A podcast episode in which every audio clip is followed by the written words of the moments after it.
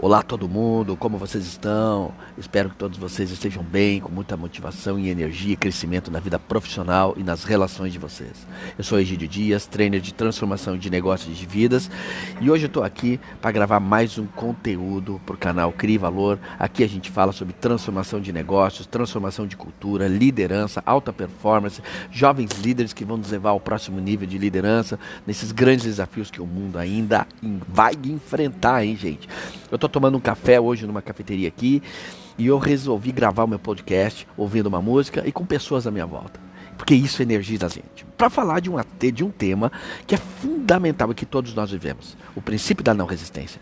Você já resistiu a algo na sua vida? Você já enfrentou resistência na sua vida? Você já perdeu algo ou uma oportunidade por resistir às suas mudanças? Pois é. Como vencer a resistência que nos faz paralisar na nossa vida? Como vencer a resistência e começar a crescer na nossa vida? São perguntas parecem simples, mas de muita profundidade e valor. Todos nós já resistimos a aceitar algo na nossa vida, né? uma mudança, uma transformação, no nosso meio de vida, na nossa forma de pensar, no nosso trabalho, nos nossos relacionamentos. Somos chamados o tempo todo para mudar, não é verdade?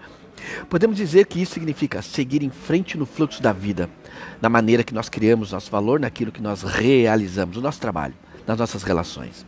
Mudar faz parte da nossa percepção, visão de mundo e visão de nós mesmos. Quando a gente não tem uma visão de nós mesmos mais realista e uma visão de mundo mais ampliada, geralmente resistimos às mudanças que são importantes para nós. Nós falamos de, de, mudança, todo mundo fala, né? Sabemos que é importante. Vendemos a ideia da mudança. Até cobramos os outros que elas mudem. Mesmo eu cobro da minha filha que ela mude e evolua, mas quando eu vejo, eu não faço aquilo que eu digo para ela. Já aconteceu isso com você? Pois é. Muitos líderes dizem para as pessoas mudarem, mas não mudam. Muitas empresas valorizam a mudança e transformação nas palavras, mas não mudam. Eu já treinei e já vi pessoas resistirem a tudo e a todos. Pessoas que sempre procuram motivo para justificar a sua permanência em um comportamento, em um estado de não satisfação na vida. Geralmente criticam os outros, colocam muita responsabilidade em fatores externos, como o comportamento das empresas, dos amigos, dos cônjuges, né? É aquela reclamação. Mas na verdade isso é uma fuga do nosso estado de, de mudar, evoluir, crescer e para permanecer estáticos onde achamos que temos segurança. Mas na verdade encontramos repetição e paralisia. Perdemos a oportunidade de conhecer a grandeza que está na nossa volta. Agora, eu acredito que mudar não pode ser uma obrigação. Você já pensou ser obrigado a mudar? Pois é, muitas pessoas tentam mudar porque a empresa pede, porque o líder pede, ou porque é uma tendência social.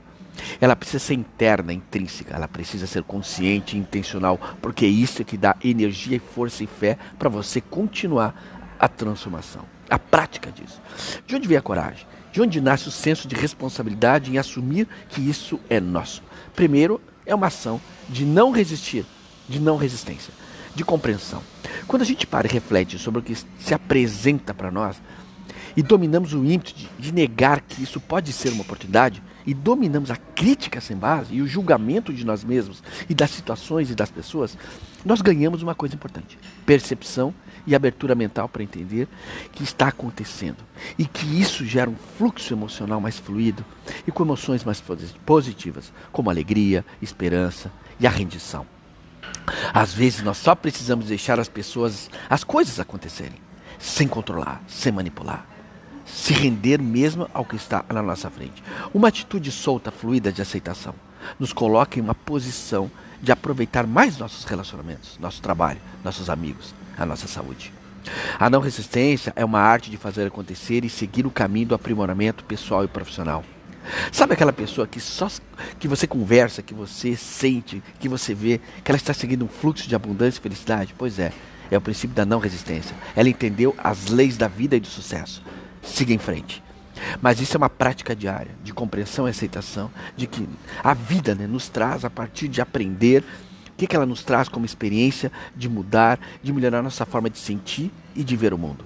Uma coisa é certa, é uma escolha de ficar como uma criança birrenta, resistindo, brigando, ou ser uma pessoa que acompanha as grandes transformações e faz isso e um bom uso delas na vida.